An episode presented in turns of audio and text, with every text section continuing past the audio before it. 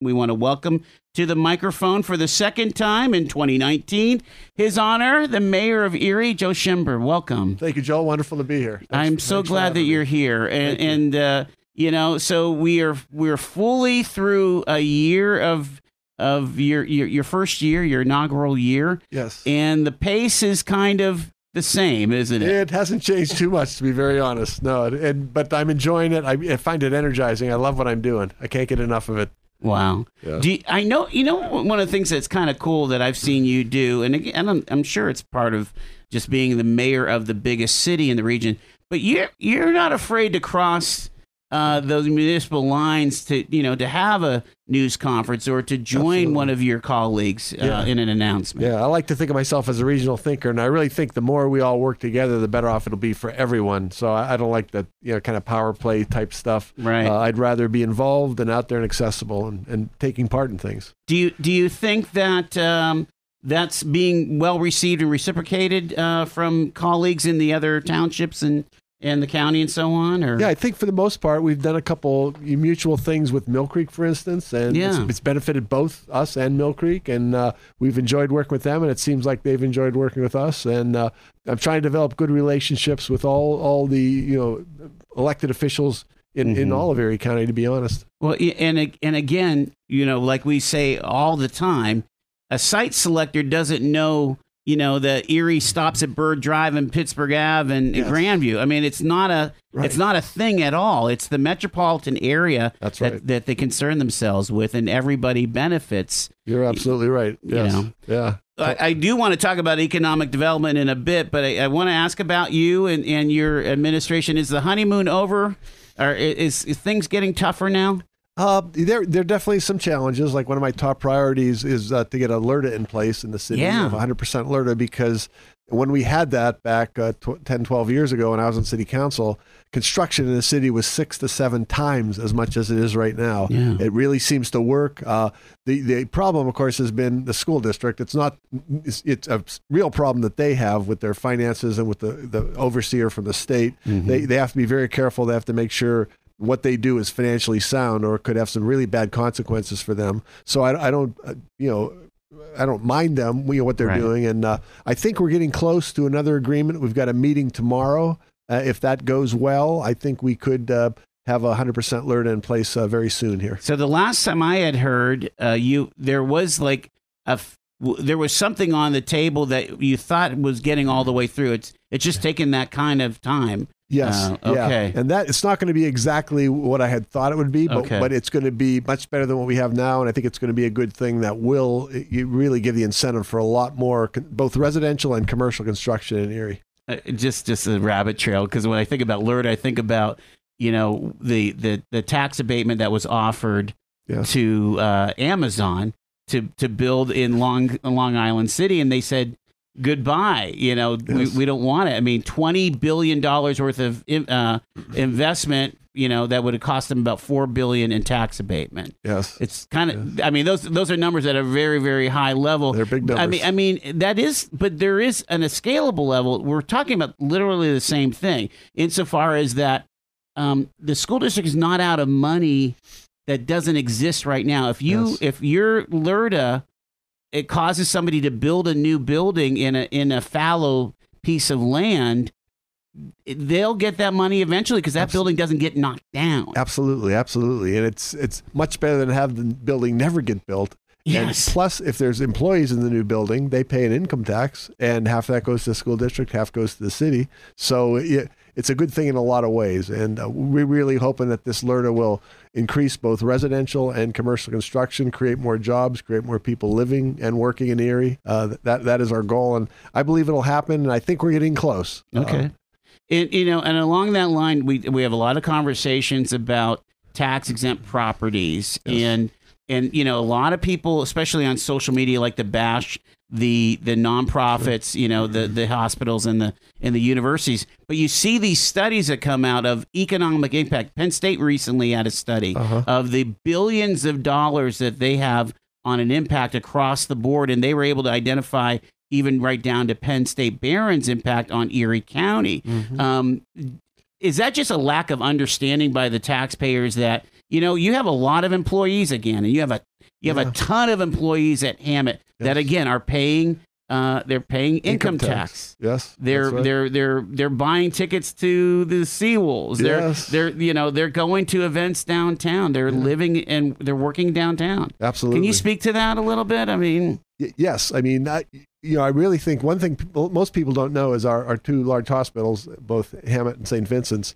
do pay 50% pilot payment Yeah. in lieu of taxes. So they are paying, and they don't have to do that, but they're voluntarily doing that, and that's certainly a big help. Uh, I think about 40% of Erie is nonprofits, so obviously those nonprofits aren't, but many of them do pay some sort of pilot uh, payment. We'd like to see more doing that. It's not an easy thing to get going, but uh, and I can tell you that the led by the school district, the city, the county, and the school district have got a lot of people that are paying not enough tax, or you know they they've done a very good job of leading and making sure we're getting the proper tax payments from both uh, for-profit and non not-for-profit organizations. Which, which uh, is the is the city the smallest piece of, of that of the three taxing bodies? No, uh, the the county, or excuse me, yeah, the, the county is about fifteen percent. They're the Okay. smallest. The city's about thirty-five percent. The school district's about fifty percent. That how makes that up one hundred percent of the real estate tax. So yeah, when you're paying your real estate tax, that's how it's going. That Correct. that that uh, escrow. If you want to ask uh, Mayor Schember a question, 679-1080 or send an email, joel at talkerie.com. Um, beyond uh, LERTA and taxes, what do you think right now? What is uh, our most difficult problem here in Erie? Hmm, that that's a good question. Um, I know we're working on a lot, a lot of different things. I'm just Yeah. trying to think what you know. What's the? But what keeps you up at night? Uh, I, I think we, you know, we. LERTA has been keeping me up at night for a long time, to be very honest. And Yeah. there's been, we've been doing a lot of work uh, just recently on that. Uh, a lot of meetings, a, a- you know, a lot of numbers crunching, Yeah. spreadsheets, and, and I'm really pre- pleased with what Brian Polito is, is putting together. And we're going to talk about that tomorrow. And hopefully, if if all goes as I hope it will, we could have a LERTA in place citywide by the end of April potentially. Okay, Uh, wow. obviously things have to go right, but I, I really like what, what Brian has put together now, what he's recommending. We'll run it by everyone tomorrow at a big meeting and, and see how it goes. Yeah. Um, As far as uh, crime and, and violence, it's been quiet. I mean, again, it's been the winter time. yes. Um, but uh, it's kind of remarkable what the call-ins and the the efforts of Unified Erie have had on the the city's uh, crime climate, hasn't it? Yes, it really is. I've been very active in Unified Erie and the call-ins since I've been mayor, and they, they're very moving experiences. And I, yeah, I believe we've, uh, I, I want to say eliminated, but we've really made gangs much less a part of the Erie community. And what we're really trying to do is celebrate Erie's diversity. You know, we've got this uh, thing called the People's Supper going on now. I don't know if you've heard about that Yes. uh, that's that's one of the things we're working hardest on right now because as you know we have the five point vision and the first point is that we celebrate our rich cultural diversity so what i've been saying to the people uh, participating in the people's supper series is what i if i could do nothing else as mayor one thing i like to do is eliminate racism and prejudice in erie have every person accepted for who they are the value they bring which we all bring some kind of value regardless of sex, uh, regardless of age, regardless of the color of your skin, regardless of your religious preference, your nationality. None of that should matter. Everybody's got something to offer, and that's what's unique about Erie. And even in the United States, Erie's got much more diversity than a lot of other United States cities. Uh, I found that out because I was interviewing, uh, helping to interview candidates for, for our Chamber of Commerce. We had some from the Midwest, and I would always ask about diversity in the interview. And the ones in the Midwest kind of said, well, our entire city is white, so I Wow. don't know what to, you know, how to respond to that. Right. And that kind of opened my eyes to Yeah. what we have. It's really unique here. Mhm. You know, we we induct 50 new Americans 10 times a year at the federal courthouse. That's 500 new Americans, and they're usually from anywhere from 17 to 25 different countries. A very diverse group. I, I make a point of always going to that to welcome them, and I give them each a pen to welcome them into the country. Wow. So, yes. Can, can you uh, drill down on the People's Supper? Because I'm not sure a lot of people. Yes. I'm not sure I totally understand Okay. how it started and what's happening now. Because it's it's a closed group, but it's uh, it's communication, right? Yes, and this is something we started to work on about in the middle of last year. It's probably been in the in process for eight or nine months. And the People's Supper is actually a national organization that does suppers uh, to improve communications all over the country. They've been doing it for about two and a half, three years, and they've done over twelve hundred of the suppers. We we learned about them. And we've been we started meeting with them last year and said, you know, we just don't want to do one supper. We want to do a supper where we really can come up with some recommended actions and solutions, things we can do to improve Erie's diversity, to to eliminate racism and prejudice. And so there's actually a series of eight suppers that we're having. The, we had a bridging supper back in January, which is the first one. And what we have is about 80 people, roughly. Okay. And there's about 20 African Americans, about 20 new Americans, 20 Hispanic or Latino Americans, and about 20 white Americans. And we have them all together in a bridging supper, but they're all mixed up. You know. and this was an table. invitation only thing. You were trying to you were trying to kind of find people that would be open to Correct. to to other uh, people that are different than them. That's right? exactly right. That's exactly right. And we trained facilitators out of this group. Okay. We hand selected trained facilitators that run the table. And I can tell you, I'm always there to greet them and welcome them uh, and show them our vision. But my staff and I leave during the suppers, and the people supper people actually run them. They were afraid if we were present in the room, it might somehow influence the conversations, or they might not be as open. So we actually go and have our own dinner and talk about things, and then we come back at the end to hear hear a report. I can tell you, we've had we've we had that first bridging supper that went really well. Now we're going through a series of four what we call affinity suppers, and that's where in, in the first affinity supper we had uh, the 20 African Americans together. The second one we had the 20 Latinos. We just finished a week or two ago the 20 whites, and coming up, I think it might be this Thursday, is the 20 new Americans, and they'll and they're looking at things from their point of view. And uh, I can tell you the suppers have gone very well so far once we finish that fourth affinity supper, we'll have two more bridging suppers. And what we're hoping is that each group has come up with some ideas, some things they want to, you know, that, that, that we can do, that they see we can do to eliminate racism. And so we'll, t- we'll hopefully come up with at least some rough ideas in the, in the next bridging supper. And then there'll be one more where we're hoping to come up, make those very specific. Here's the things we want to do going forward. And then we're going to have a celebration supper probably in early January, uh, July. We haven't actually set the date for that one yet because of some conflicts. We're still working on that. But that we're going to invite beyond the people that always come, another couple hundred people to participate in that, Oh, wow. and we want them to hear and we want them to voice their, suggestions and ideas on how can we make it even better than what we've come up so far. Do you think that there's uh, at the end of all this, there's a messaging campaign or some kind of uh, public outreach for this? Absolutely. There's going to be, we, we want something to come out of this, this actions we have to take to, to move Erie forward and im- improve the, not improve the diversity, but uh, improve the acceptance of, of everyone. We want everyone accepted for who they are and what they have to give. Everyone's got something to give. The more diversity we have, the stronger we are. And we want everybody to feel that way. Let's talk about uh, early intervention. You, you, uh, this year for 2019, you faced an 11 million dollar deficit. Somehow you were able to close the gap Yes. through, you know, just kind of really being tight on on uh, Yeah. uh, a lot of different things. I mean, again, m- money is, uh, and the numbers are kind of your uh, Well- bailiwick. I mean, you Well, you're used to it. Yeah, 40 years in banking, so I think I understand the finances pretty well. And the city's finances are, are not in bad shape.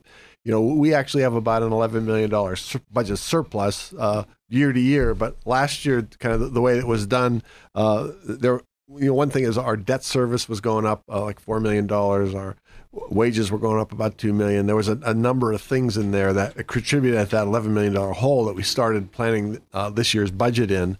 But, uh, you know, and what we did is we're we're actually refinancing the debt uh, to reduce that payment amount.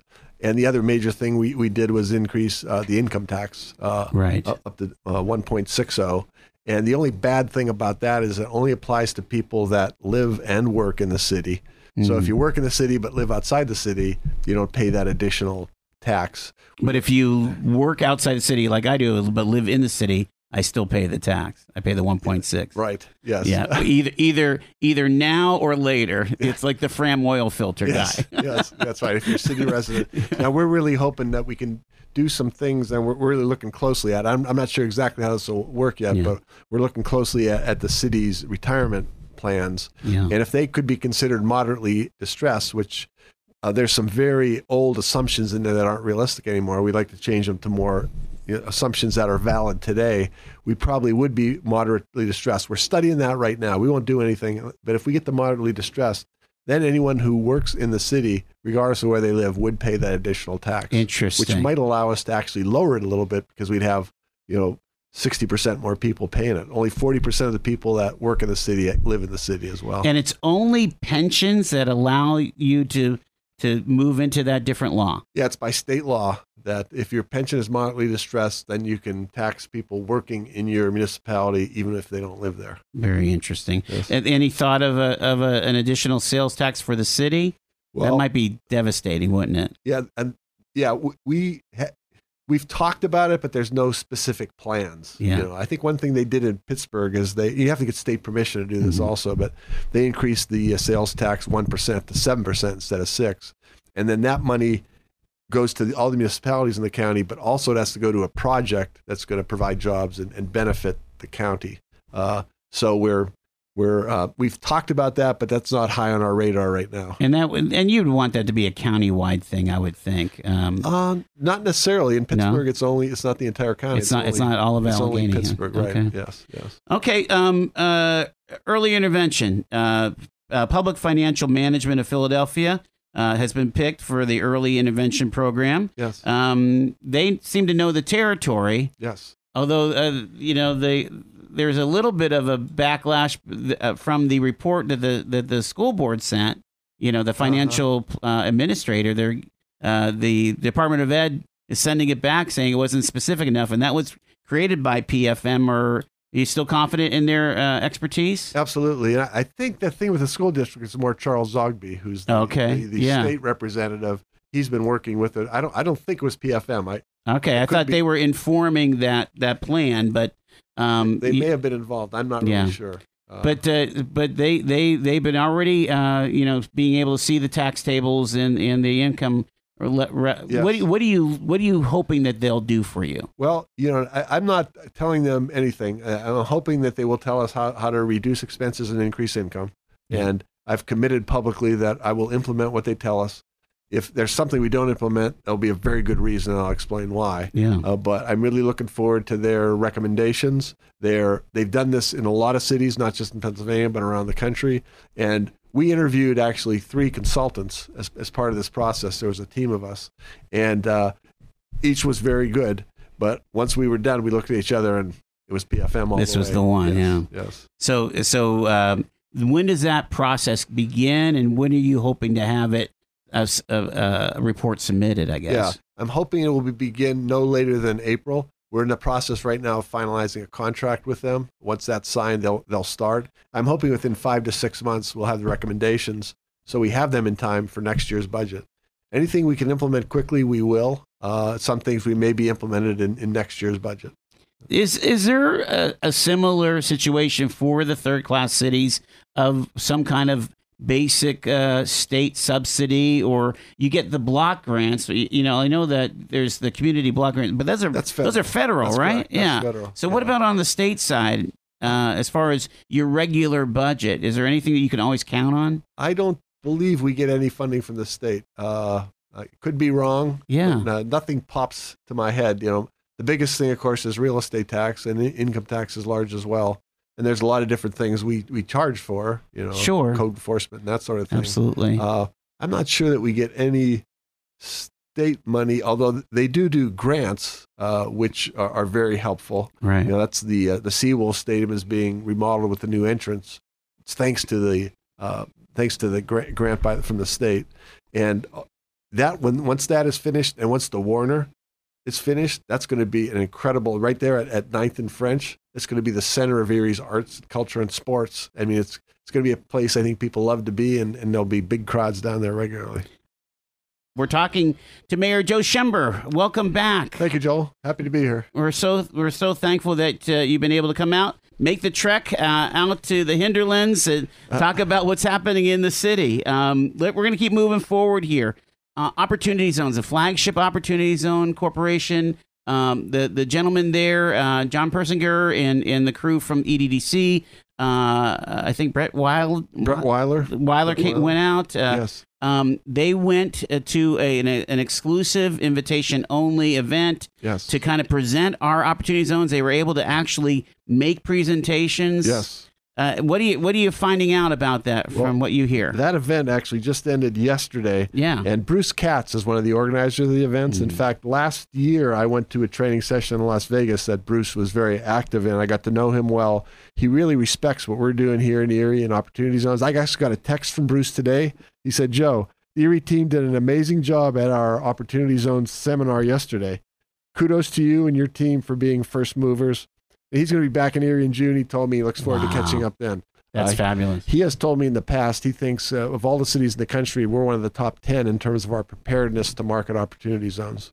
I, and it, it seems like first first come first serve on, Yes. on this deal. Yes, yes. Uh, and and the they w- some incredible amount of money is on the line, like six hundred billion dollars across It's- the country. There's actually over $6 trillion sitting, s- sitting in unrealized capital gains, which is what this program is for. It basically says if you have, if people have money in a gain, they don't want to take the gain because then they got to pay tax on it. right. But if you invest in an opportunity zone, we have eight of them in the city that have been approved at the state and federal level. So if you invest in an opportunity zone, you don't have to pay tax on that capital gain until 2024. Wow. If you stay invested in the opportunity zone that whole time, you get a 15% discount on the tax. Plus, as if your investment in the opportunity zone does well, which of course we want those to do well as well, you never pay tax on the capital gain on what you invested in the opportunity zone. So that six six point four trillion dollars is there, and we're thinking these people are going to jump into the opportunity zones. Incredible. And it, and again, it's focused on low income and underperforming spaces across the country. Yes, that was one of the criteria for choosing an opportunity zone. It had to be low income. The, the uh, income of the residents had to be below the, the state average, that sort of thing. And there were a couple other opportunity zones in Erie County that were requested by outside of the city, but they were declined for that reason. Okay. So, uh, wow. yes. So, so lots of great news, and you know, uh, we really put our best foot forward, and been doing so now uh, since the tax law really kicked in. What was that? Late of uh, late of seventeen, I think it think was, it was. passed in 2017, Yeah. and they're still actually working on the final rules and regulations. But we know enough now that we can move forward marketing it. Beautiful. Let me let me turn to blight. Six thousand blighted homes, according to Charles Buki. Yes. You're saying it's more like two thousand. Yeah, I think that's kind of a high number, the 6,000, but you we certainly want to eliminate blight, remove it. Uh, you know, there there is some money that was made available through the gaming authority, a million dollars for blight removal throughout the county, and uh, the, the county has been very gracious in giving the city our fair share of it, which is about three and a half, uh, three hundred fifty thousand. And with that, we're able to eliminate blight in 20 houses that were some of the worst in the city. That that in some cases it means tearing the house down. In other cases it means fixing it up. Uh, Okay. So so that that is moving forward. It's a step in the right direction, and you know we want to continue working on that. What do you think is a, kind of a real sustainable approach to to this problem? Because again, when you have this mountain of two thousand homes, and and and again, you hear these statistics of of uh, two or more blighted homes on your block drops your your property values by fifty percent or some crazy number. Absolutely. I can tell you, I did door to door last July on Erie's East Side, and as we were doing that, we you know we met a lot of really good people. A lot of them had lived there ten years or more. A lot of them they were living in the house they grew up in. They bought it from their parents. Really, really good people. But I'd be like standing on their porch talking with them, and they would say something like they get a little embarrassed because their porch might be a little run down, and they'd say, you know, I fixed my porch up, but look at that house across the street. It has Mhm. broken windows. The gutters are hanging. There's weeds growing all over the place. Why should I put money into my house when this? And what that really taught me is good people in Erie have lost hope, and that's why you know our mission is build opportunity, restore hope, transform Erie. The restore hope part of that is really because if you have hope, if you're optimistic, you'll do a lot more than you would if you don't have it. Yeah, and, and again, they they want to see tangible results. I mean, Yes. it, it- you know, Yes. uh, it, it, you know, uh, the.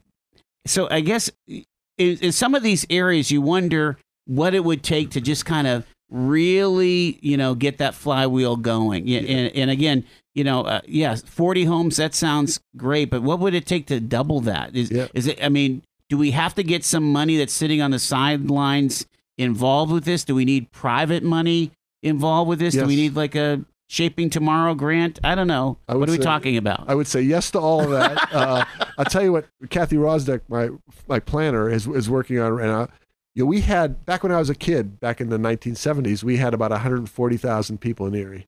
Now we're around 100, so we have 40,000 less people. And you know, we, we don't need as many houses as we have now. So part one of the things party uh, Sandy, sorry about that. Yeah. One, one of the one of the things we're looking at is saying maybe there's blocks on the east side where we should just tear down all the houses and make it a park Yes. that the people around would benefit from, and you know because we want to grow Erie. And really, one of our goals is that in the 2020 census next year, which is very important, everybody participates in. One of our goals is is that we get the city's population reported back over 100,000. oh, Uh, that- absolutely. that's a major goal of ours, and we're working hard on that. Uh, so and that and people need to understand that's a trigger for federal funding on a lot of different Absolutely. levels. Absolutely. That hundred thousand, you know, not it's more than just the snow globe. Yes. It's, You're right. There's a lot of uh, a lot at stake for us to be over a hundred thousand Yes. in 2020. yes, it affects the amount of CDBG money and other uh, federal funding that, that we get. So that's very important. And we're not going to we're not going to fake the numbers. We want them to be real. But we, we think if we can get a good count, it will be well over 100,000.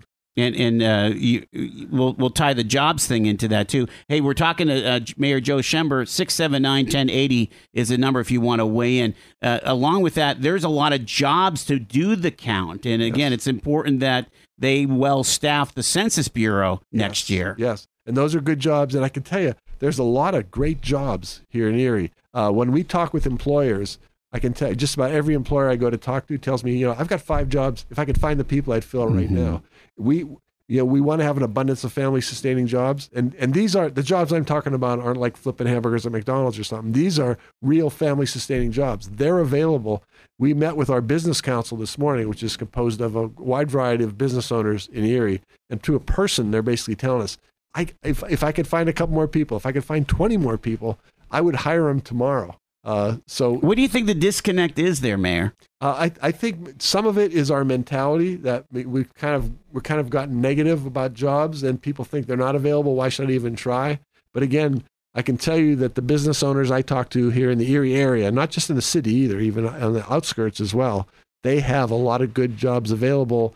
Uh, one of the problems is uh, sometimes the, you know the, the negative testing for drugs, and Mhm. you know, and the ability to show up at work regularly, put in your time, go home, come back the next morning that, that seems to be lacking a lot of times. Uh, so that, that causes problems for the employers.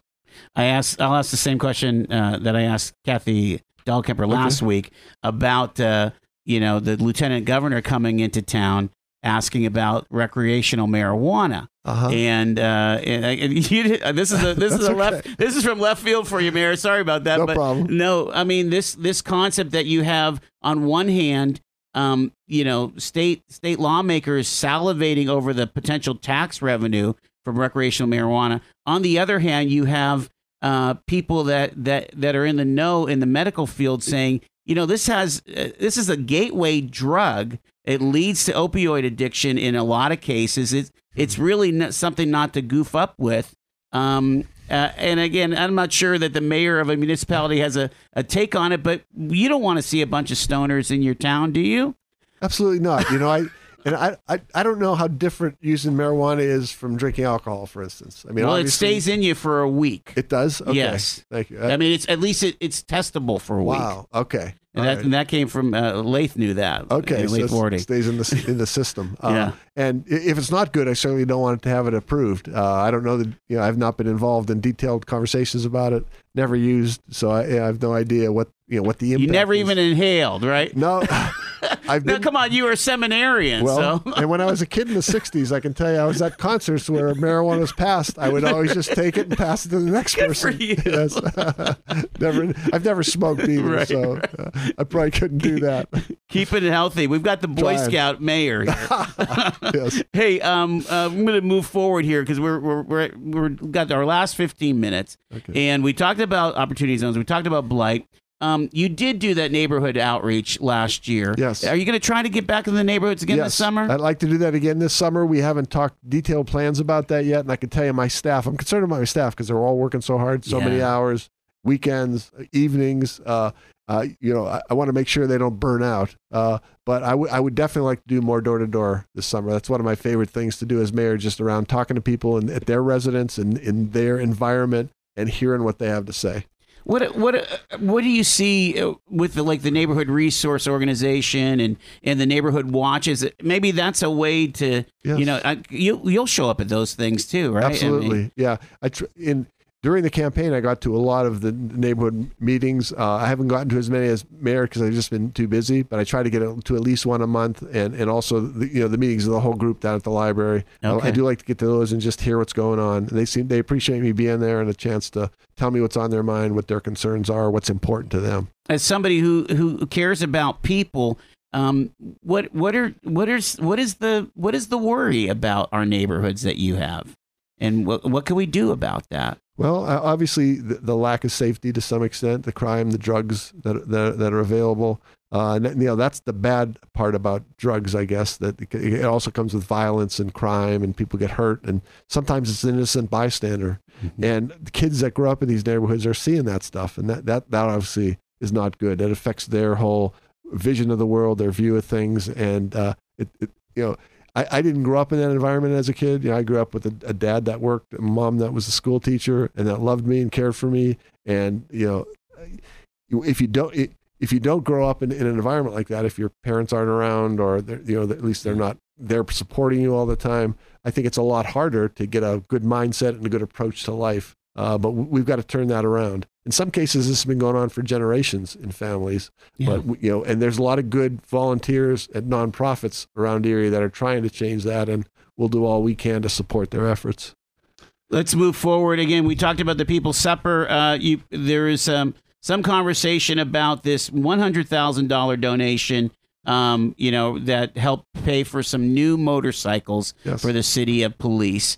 Um, uh, you know, one of the Congress uh, or one of the council uh, women said, you know, well, let's have some transparency on that. Can you explain the situation and should there be a foundation at the Erie Community Foundation for gifts to the city? Yeah. Uh, I, I, I tell you, the way I feel about that is it would kind of be a waste uh, because the, the idea of the foundation is people would give to the foundation and then the foundation would give to the city. So, okay. so that way, if somebody wants to give it anonymously, they could do it that way. But still, there, I can tell you that with the hundred thousand, the, the individual that gave that asked for nothing from the city. They just want to help the police. There's Mhm. a connection there for this person. We wouldn't accept it if there's any strings attached to it or anything they were any favors they were asking for. And uh, I think the less people that know about it, the better. That that was this person's request. We checked legally. We actually got served with papers. I, I can't remember what media source it was from, but they were legally asking us. But our, our attorney advised us that no, there's no legal reason you need to disclose that. So I, I think it was best. And we, I can tell you, my administration would never accept money that had strings attached to it. Uh, th- this did not. It was purely a gift, and it certainly helped the taxpayers. That's a hundred thousand less that we have to take out of taxpayer money. So I'm I'm comfortable with accepting it and keep, and keeping the donor's uh, name quiet. And and the, the reason that they want to keep it quiet, they don't want to be bugged, I would imagine. Yeah, I, you know, I, I didn't even ask them why. Yeah. that, that, that's that's what they said when they wanted to give it to us, and and we ex- we accepted that, and uh, Mhm. we're- you know, uh, Well, how bad were the motorcycles? They were pretty old, huh? uh they probably could have lasted a couple more years, but I think the police are pretty happy to be getting new, Yeah. up to date ones. Yes. Is is there a and again this will- this will be a question that we're going to ask of the Pennsylvania Economy League if there's a you know some kind of a best practice out there for a third class city, especially in Pennsylvania where we're you know we, we have these cities that are that are in tough times. Yeah. You know, and there's people out there just hey, you know, just like in the old days. Yeah. Yeah, I I build the gazebo. You know, I mean, I mean, you think about uh, Yeah. you know how Erie was built in the first place was a lot of gifts Yes. to the community. Yes. The the the fountain I think was a gift, Yes. uh, right? I think you're right. Yeah. So, uh, well, it's interesting to to see that kind of back and forth, you know, uh, on on that stuff. How is uh, how is uh, communication with council? I mean, it, it, it- historically, the fifth floor and council they have a up and down uh, association. Yeah.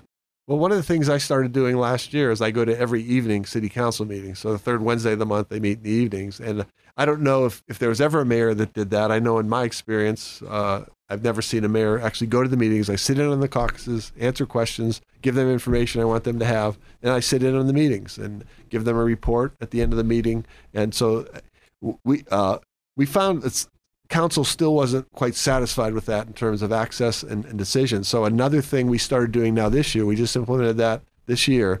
We're having monthly meetings with council, but we can't meet with more than four at a time, or it's got to be disclosed to the press. Okay. We wanted to be able to talk to them about things we're working on that aren't ready to make public yet. I see. And so we meet with at the most three at a time.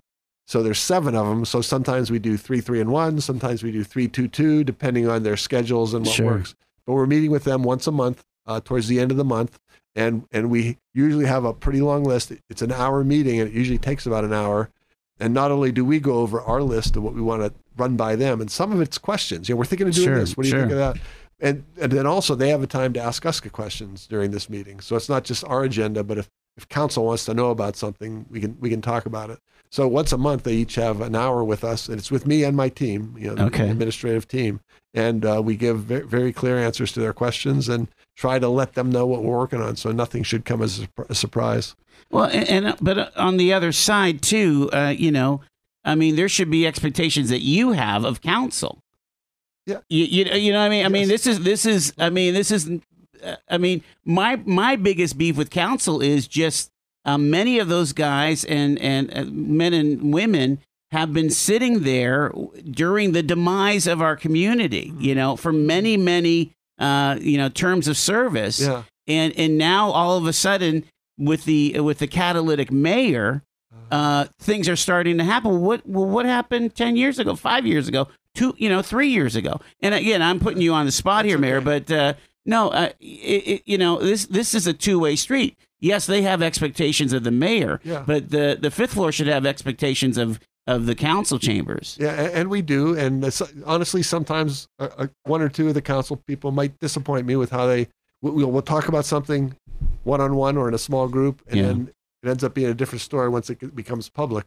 But Hmm. you know, th- that's part of life, and I'm willing to accept that. And my my approach is always be open, honest, transparent, accessible. Right. I'm trying to do Right. that with everyone, and certainly, most importantly, with council. And I'll continue to to work with them. And if you know, we're all going to make mistakes. None of us are perfect. Uh, the difference is I'll probably be the last one to know when I made a mistake, but I'll be the first one to admit it publicly too. right So right they, they they do they they they hold stuff back on you yeah. Um, you know, uh, economic development. Uh, I know we talked a little bit about that, uh, but you know, this idea of um, that that's been in the news, and we talked about it last week.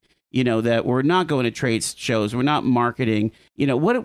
What's our next level, or what? What is your expectation? For example, uh, now that uh, James Grunke and the chamber have been uh, chosen as the lead economic development uh, organization, what it, what are you expecting as mayor? Well, I, I expect the Chamber of Commerce to take a leadership role now in economic development in our entire region, inclu- including the city. But I can tell you one of the most exciting things I'm going to be doing about, in about four weeks is I'm going over to China to visit our sister city there.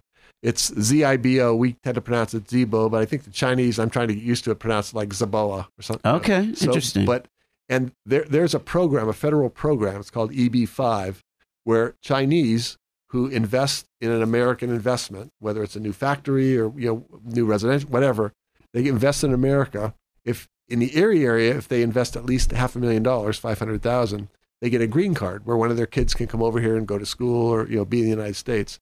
And my understanding is the the Chinese like that, uh, and that Chinese are very social people. I'm going to learn a lot when I go over there because this will be my first time really Mhm. even in that part of the world. Uh, I've been to when I was a kid. I went over to Portugal and Spain, but that's the only time I've ever even been in Europe. So I'm I'm going to learn a lot. But the main thing I'm going to be trying to do is build a good relationship with their mayor and their leadership team over there. We're going to be business owners as well, and then hopefully over the next couple of years we will work on things that mutually benefit us and Zaboa, and and come up with things that help both communities grow. And when is when is the timing of that I, trip? I'm- I leave April 13th okay, and I'll be back April 21st, which is Easter Sunday. I'll be back actually late in the day, Yeah. and they tell me that's when I'll be recovering from jet lag. Right, I I'm sure. Again, a, a little back and forth about uh, how this is paid for. There's some kind of a fund that pays for this trip, right? Yeah, there's actually federal dollars that that were granted to the city many years ago. I think it was Hmm. during, maybe during Joyce Savocchio's administration, or it could have even been before that. I think it was Joyce Savocchio's uh, administration. Gary Horton is going with us also. He's paying his own way. but it, he was involved. These funds have been sitting there and not being used, and the only thing it can be used for is travel to a sister city. So we're th- those are the funds we're using. We're not using any taxpayer dollars from Erie taxpayers to do that. Uh, so you know, I'm I'm very excited about going. I'm a little nervous about it to be honest, because you know it's uh, they're 12 hours different than us. Yeah. So when it's uh, six in the morning here, it's six at night over there. You, are Wow. gonna have to adjust to that. Obviously, there's a little bit of bit of a language barrier. I understand most of the Chinese understand English pretty well, but of course, I don't understand any any Do you have to prepare gifts? I mean, Yes, we're getting gifts ready. We're getting a couple different presentations, PowerPoint type presentations of. We're going to introduce Erie in one. We're going to introduce Erie businesses again to try to plant some seeds for uh, what, you know what they might want to do. And we're going to introduce Erie education, which is Hmm. pretty unique. And the Chinese are very interested in educational type exchanges. You know, we've got four great universities here. A lot of them already have Chinese students and Chinese wow, faculty. yeah. LECOM educates more doctors in a year than any other medical school in the country. That's right here in Erie. So we, we feel we've got a lot there. And uh, I'm really looking forward to getting over there, starting to have good conversations and, and seeing what, what we can develop there. Fantastic. Uh, the um, uh, you know the the a lot of our corporations, you know, when you think about uh, the former GE Transportation, Yes. they they had they had engineers and salespeople there all the time. I mean, it was there was a, a constant uh, run to uh, Shanghai or where have you. Yes. Uh, we're, we're, we've got our last minute here. I got to ask you about potholes. Okay. How we doing on potholes? I, I, know, we've been patching them all winter when we can, and the good news there is, you know, because you know we are no longer having a large item pickup in April for that entire month, where Erie becomes like a junkyard. Yeah. We we do that now by appointment, and we Mhm. do it year round. So we're going to be able to stop. Start fixing potholes, fixing streets a month earlier than we ever could before. We'll start in April instead of May, and I think that's going to people are going to see a huge difference much more quickly once we get started on that. Quality of life ticketing. That's coming, huh?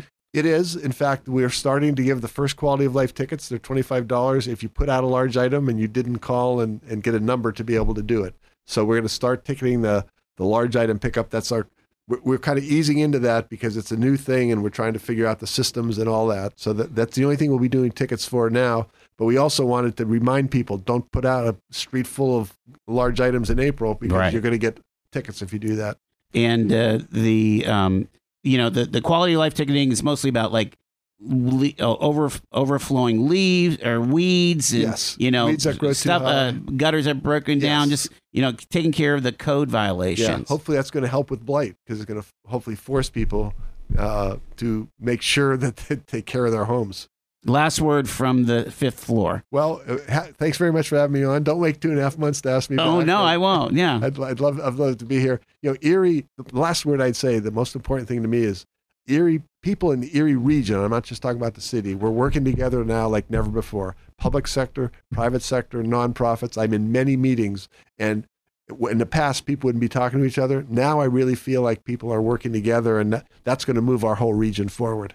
I appreciate that. I, I just want to encourage you that, you know, even when we feel like we have, we're all on all jets, we got to kick it into an, a, a new gear because Right. right. now our flywheel needs to start moving to, as we go in a positive direction, we just need to keep going and going. And again, so many things that are, are green shoots we're really excited about. We are talking about uh, the city of Erie. We got a city update, uh, one hour epic conversation with uh, Mayor Joe. Uh, his honor, Mayor Joe Schember from the uh, city of Erie, and kind of gave us a broad, uh, you know, look at uh, you know what what's going on in our city. You know what's happening. What what do we have to look forward to, and you know what are some of the the issues that he's dealing with right now the the LERTA is keeping him up at night and uh, you know um, we are excited to um, you have now move to more of a state approach to where we're at uh, as a city you know kind of getting that state best practice approach and so we want to welcome to the microphone to, uh, via telephone it's uh, Rick Schuettler. He is the executive director of the Pennsylvania Municipal League. How are you today, Rick? I'm great, Joel. How are you? I'm so glad that you were able to take the time to be with us uh, today. Uh, where do you hail from? Where is the Municipal League uh, uh, based in? Uh, where, do where are you calling in from? Well, that's two different things. okay. So um, I'm uh, um, we our headquarters is at 414 North Second Street in Harrisburg. Okay. You walk out the front door of the Capitol and start walking towards the river, and you, we're up on the left, about two blocks. Okay. Um, I am calling you today from State College, a little closer to Erie, and uh, Yeah. I'm. Uh, we have an annual conference that, in fact, one of the subjects we're going to talk about today, pensions. Uh, we have an annual conference that focuses on labor, uh, collective bargaining, binding arbitration, all the best practices around that, and that starts tomorrow. So I'm here in State College. Well, thanks for taking the time while you're uh, getting ready for your event. Uh, the Pennsylvania Municipal League is a nonprofit, nonpartisan organization established in 1900 as an advocate for Pennsylvania's third class cities. And a league uh, represents participating cities, boroughs, townships, home rule communities, and towns that share your municipal policy interests. And, uh, and you're always monitoring the needs of your members. And your mission is to strengthen, empower, and advocate for effective local government. Well, in in uh, in a few words, uh, or as many words as you want, Rick, uh, what is the state of uh, of uh, local government in Pennsylvania? Do you feel like we're effective? Well, I think local government, frankly, is, and you know, you, this is almost sounds cliche, but we're the closest to the people. Um, we we are the most effective, you know, form of government. We do the things that matter most in everyday in people's everyday lives. But I think it's generally true. Uh, so I think the state of local government is is good. I think that we um, I think we do a lot to try to uh, sort of look at ourselves and make sure that we are employing the best practices and doing the things that can make your community improve the quality of life in your community and and do all those things that make people want to live there. Having said that, we we know that we have um, a lot of our members or folks that are struggling to make you know to to put together an effective local government to improve their communities, and we certainly want to help them. But we do have, you know, we do have some haves and have-nots, and we want to we want to help everybody, but we certainly want to make sure those have-nots uh, can move forward. Is there a reason why uh, some have and some have not? Is it is it proximity? I, you know, I, I here's here's the uh, kind of the in, a nutshell for me. When I went, uh, I went to a um, a uh, it, w- it was a conference championship. My son was a collegiate runner. He, he did track for Penn State Behrend, right? And uh, we went down to Montgomery County, and uh, I think the the town was Lake. I want to say Lake Wales. I'm not sure, Uh, but one of those little towns, uh, you know, uh, colonial towns uh, in the in the Philly suburbs. I felt like I was in a different world. I felt like I was in in the Carolinas or something like that. The roads were pristine. You know, the it was so well um, zoned, and you know, so, so nothing like looked out of the ordinary or run down. And and and I just didn't feel like I was still in Pennsylvania, but I was still in Pennsylvania. And so, uh, is that a situation where you know in Montgomery County, where which which is obviously a much more uh, uh, wealthy county than Erie County, that that they just are able to afford nicer things? Well, I think I certainly think that's part of it. I mean, affluency matters in those regards, and those southeastern communities, you know, Montgomery County and and, and Bucks and Chester, certainly have um, uh, more uh, more economic growth and, and have seen um, you know more their their fair share of growth. We certainly have areas around the Commonwealth that you know that are on par with that. But um, you know, you, you go into some of the older coal and steel towns, but northeast, southwest, and you certainly don't see that kind that level of investment. And that is part of it. I think i think that you know we represent communities that you would call full service communities. Okay. and by that i mean not just cities. They, by that i mean people that have police forces or that have career fire and you know community development offices and zoning offices and code offices things like that. We have a whole lot of municipalities in pennsylvania that don't have those things. Um, but you know god bless them they do their thing and and we do ours. So when you look at those communities, they're certainly, certainly providing a level of service that they have to support out of the tax base in that geographic, uh, you know, boundaries of their community. And that can be tougher and tougher when you can, when you're not built out and you're seeing growth. that can be certainly helpful in that bottom line and help you make those investments. Part of it, I think we have an antiquated tax system in Pennsylvania, local government tax system. We're very reliant on the property tax and then a, uh, a chunk of the earned income tax. Lots of our communities, there's less and less people who live in that community that are earning an income, therefore not paying an earned income tax. Earned income tax is all domicile based. Uh, property tax, if these are older, denser neighborhoods, and, and you don't see the you know the new homes springing up, then obviously they're going to be at a disadvantage. And so, you know, we work to do some things to, to try to help those kind of communities. We're talking to Rick Schuettler. He is uh, the um, executive director of the Pennsylvania Municipal League, and uh, we, you know, so let's talk about some of those best practices for these communities that have to provide a police department and a fire department and, and so on. Now, again, uh, you know, um, I, I know I know Erie really well, but you know, there again, let's we're talking in general third class cities. There was a time in Pennsylvania where, as a city was growing, you know, uh, it would it would annex, or there would there would be this ability to just kind of continue to grow geographically. That kind of got nipped in the bud. I want to say in the late '60s um, be, because of some legislation that was uh, uh, was negotiated over between uh, uh, townships and cities. Do you have any of that background um, to talk about of, of why the cities are kind of landlocked these now? Go ahead. I'm sorry. Yeah, no, no, it's all right. It's it's it's you know other states have it, but it's you know sort of unique to us. You, you certainly people talk about the South and what's happening in the South and the growth and the health of communities, etc. Well, North Carolina has the annexation laws that you talked about. Those communities grow out. Charlotte and you go down into Texas, Houston, those cities they grow out, and we don't have that. You are correct. Um, I think the I think it was 1968 when um, uh, that all came, you know, or somewhere in that regard, came to a halt. And all, all we've had since then are court cases. The Constitutional Convention of '68 had envisioned the leg- legislature passing legislation regarding annexation. It never happened. So now it really becomes um, uh, a function of the courts, uh, but really what, what the law of the land is now that both entities, both the um, you know municipality that will be annexed into and the one that's moving out, both both have to have referendums that vote for it, and that's very difficult to, to have that take place.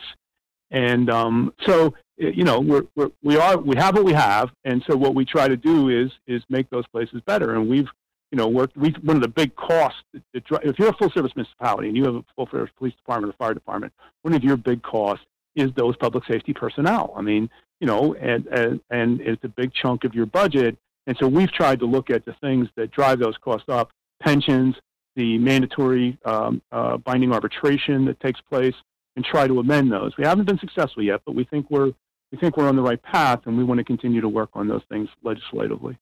Do you do you see that uh, as an alternative path?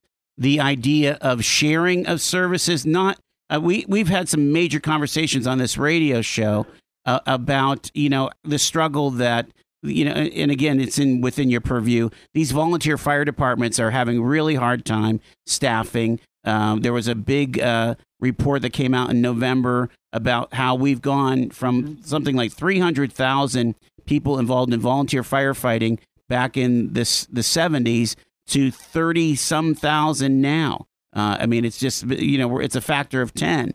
And um, so there's a lot of calls that go on, especially medical calls, that will get unanswered. And then they have to be handled by mutual aid or something else. Um, but but again, these rep, these municipalities that you represent, they're sitting there with this, um, you know, all of this infrastructure of a of a firefighting force. And again, I'm thinking about Erie and its multiple firehouses that are strategically located throughout the city that could just as well be going inward and, and you know, and, and they could be going outward instead of inward, right? I mean, uh, you know, are there any, is anybody starting to talk this way yet? I think they are. Um, you know, you know, we always kind of react to crises, right? And I think that the volunteer fire situation is, is slowly becoming a crisis.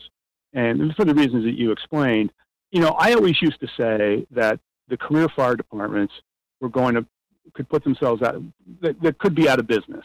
And by the, the reason I said that was because they were in many places that could least afford them. And you know, with the binding arbitration laws and, and, and the collective bargaining agreements just becoming too costly, that folks are going to have to make decisions about that. Um, and you know, there's a lot of you know labor issues associated with that. But at the end of the day, now what I think is happening is the exact opposite, Joel. That what, what you just said with the with the dwindling number of volunteers, communities are having more and more trouble, you know, staffing, you know, so they can go out and respond to a fire, especially nine to five. And so, how are you going to address that? Well, you're going to have to look at, you know, contracts, as you said, or your own career fire departments in order to do that. And I think we're, you know, when folks see the sticker for that, that haven't had paid for those things, they'll get a real education. Let's talk about some of the uh, some of the cost factors uh, that third class cities across Pennsylvania are dealing with. You you mentioned pensions, and um, uh, you, we just had Mayor Schember in here uh, from the city, and it is mm-hmm. actually this thought that if we can be designated as a there's a there's a term that I'm sure you have at the top of your tongue, you know, but mildly distressed. Uh, that there might be some money, or uh, uh, uh well, I won't say that there's money available, but we might be able to tax at a higher, uh, we'd be able to tax more people at our higher income tax rate. Right now, uh, he just raised rates for income tax here in Erie, but it's only apl- applicable to Erie residents, right? And and the idea that many, many folks live in the suburbs but work in Erie. They're not subject to that tax increase. And so if if we were able to um, you know, raise taxes even a, like a lot less than he already did, but on everybody that works in the city, we'd be able to fix some problems. Uh, can you speak to some of that strategy? Well, he's talking about a distress uh, pension plan where you can add an increment to your earned income tax that would that would that because it would be higher than what folks in their um, in their home communities would be, you could get that piece of that additional amount. So there are some other communities that have that have done that, Easton, Allentown, Altoona at one time. Um, but our view is that you know um, certainly we understand the mayor and understand he wants to do that, and that's a tool that's available to him. We think that pensions, you know, the state, for many years, we've been trying to do municipal pension reforms. We've introduced bills, we've negotiated, we've gotten, you know, as far as the Senate and the Senate Appropriations Committee, but haven't been able to go over the finish line. And one of the issues that was always um, ahead of us was the fact that the state hadn't done anything with their own. Well, they have now. And so we think our time has come.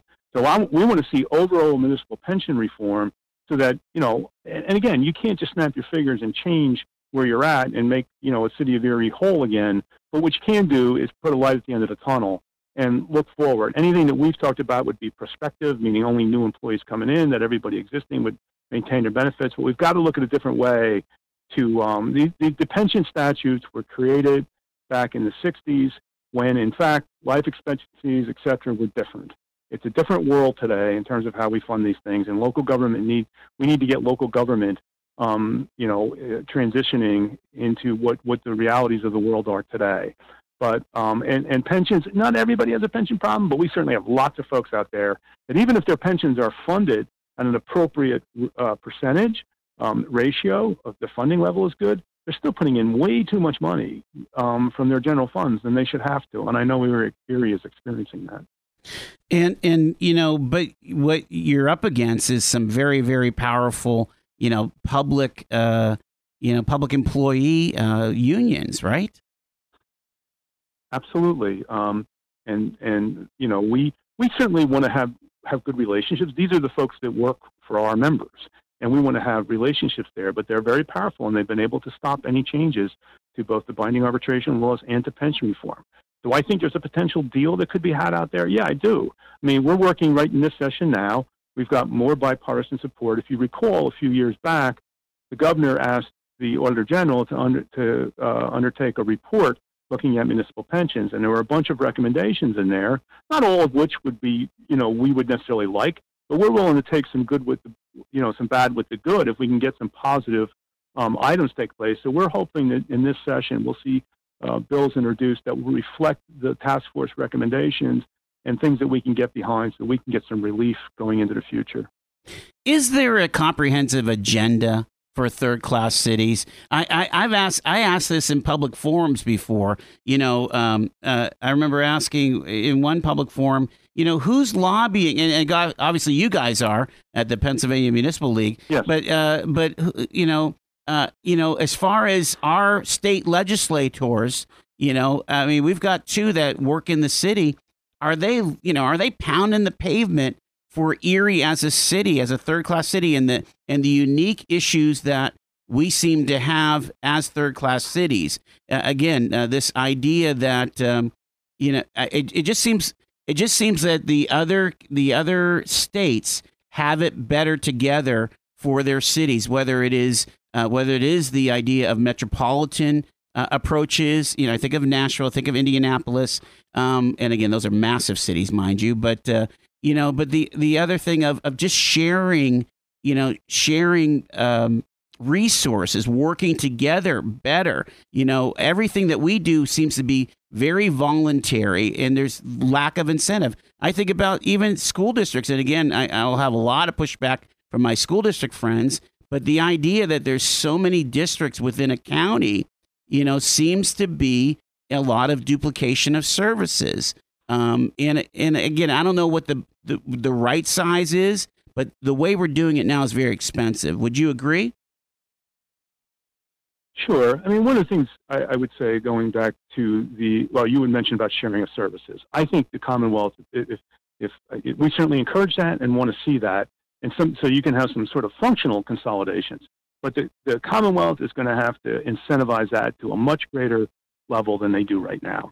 I think I, much prefer carrots than sticks, but let's give more incentives for people to look at. Can we share a police force? Can we share fire departments? Even smaller stuff. Can we share a street sweeper? Things like that. Um, I think the other thing that we've tried to do what, what's happened with cities, and what we've tried to do is bring more than just cities into the mix so that we can bring more to play. Meaning that when I talked about full service municipalities, in many cases, the core urban community might be a borough, but they're a borough in name. And we have lots of townships that are in the metro areas that are functioning like, you know, um, just their, their demographics might be a little different or their geographical um, uh, makeup might be different, but they're full service communities and they're operating the same way. We've tried to focus on all those to bring more people to the table. The problem in Pennsylvania is the way we've built out, many of those legislatures talk about might have a piece of a third class city, but might also have the area outlying it so that it's not, you know, there was a time when that wasn't the case, when you could have a stronger caucus in that regard. Those times have come and gone. And so we've really tried to expand our footprint to, to address that. Let's let's let's talk about who's doing it right. What are some of the the shining lights across Pennsylvania, as you can see, in in in, in collaboration with other townships, in um, you know bringing the cost of services down, in uh, righting their you know righting their ships after maybe a scare uh, going into uh, insolvency. Uh, any any good stories to tell? Well, um, the, you know, the, the, I recall a few years back, Greensburg and a couple of their surrounding communities had done a multi-municipal plan, which was a which was a really great effort on their part. Where I am, Centre County has a really strong council of governments that they provide actual, you know, code enforcement services through. They, there's a there's a couple of places that do contract with State College, Harris Township, College Township, um, contract with them to provide police services so there, those I, Centre County is one of the great uh, great areas uh, for that. I think that, that, and it's you know not all of Centre County, but Harris um, College, State College itself, Patton, Ferguson, all sort of coming together to to provide services, or, one that I that I would always point to. Um, you know, we, we certainly see um, you know pockets of places that are that are doing better than others. That they if they tried to evolve, some folks have really tried to turn their to recognize that it's going to be more of a service-based economy and to transition to something else. Other folks, are, they're really kind of stuck. How do you move from A to B? They've seen all their funding cut where they could, uh, you know, go after some these community development block grant program, for instance, that helped address a lot of issues in communities has dwindled down to to um, you know what's you know it's still it's still there but barely, and every year it's on the chopping block. So it's hard for a lot of folks to fight their way out of that. But um, there, there are some really good examples of folks out there that are sharing services, yes. We're down to our last minute with Rick Schuettler. He is from the uh, Pennsylvania Municipal League. Um, you know, eh, when we look at Erie and uh, all of the assets, you know, a, a, lot of us have a lot of civic pride, and and and and it's and it's and it's we should have it because there's a lot going for it. Um, you know, what what's the cautionary tale uh, that we need to know, and what do we need? What do we need to be focusing on, Rick, uh, as a community, as citizens, and as uh, uh concerned people that love our town? Well, I think that the more the John Q. Public recognizes the challenges that is the city of Erie is facing, both in their pension costs, in in their you know what what's happening, what are they what, what is binding arbitration doing to them? How are they raising revenue? What taxes am I paying? Are these really um, you know is this the most progressive way that we can that we can govern a city like Erie? And is it really going to help the city move forward and make improve the quality of life and make it a desirable place for us to to live? And I think if folks educate themselves about that a little bit, I think they'll then they'll then turn to their state legislators and say, you need to help the city a little bit. It's not that you want to give them a lot of money, but there are structural changes you can make both in the expense side and the revenue side that would make a lot of sense and help and help uh, an Erie really improve. And with early intervention, it, it, it might be uh, those decisions might be made for us if we don't uh, come to the table with really creative solutions, right? Well, I think early intervention is a um, is a good way to look at yourself and then to start to make some changes. When you get into Act 47, you're going to get a coordinator's report, and then you're going to have some really hard decisions to make. Early intervention some can get you ahead of some of that. Doesn't mean you don't have to make hard decisions at some point, but it might be a good way to look at yourself.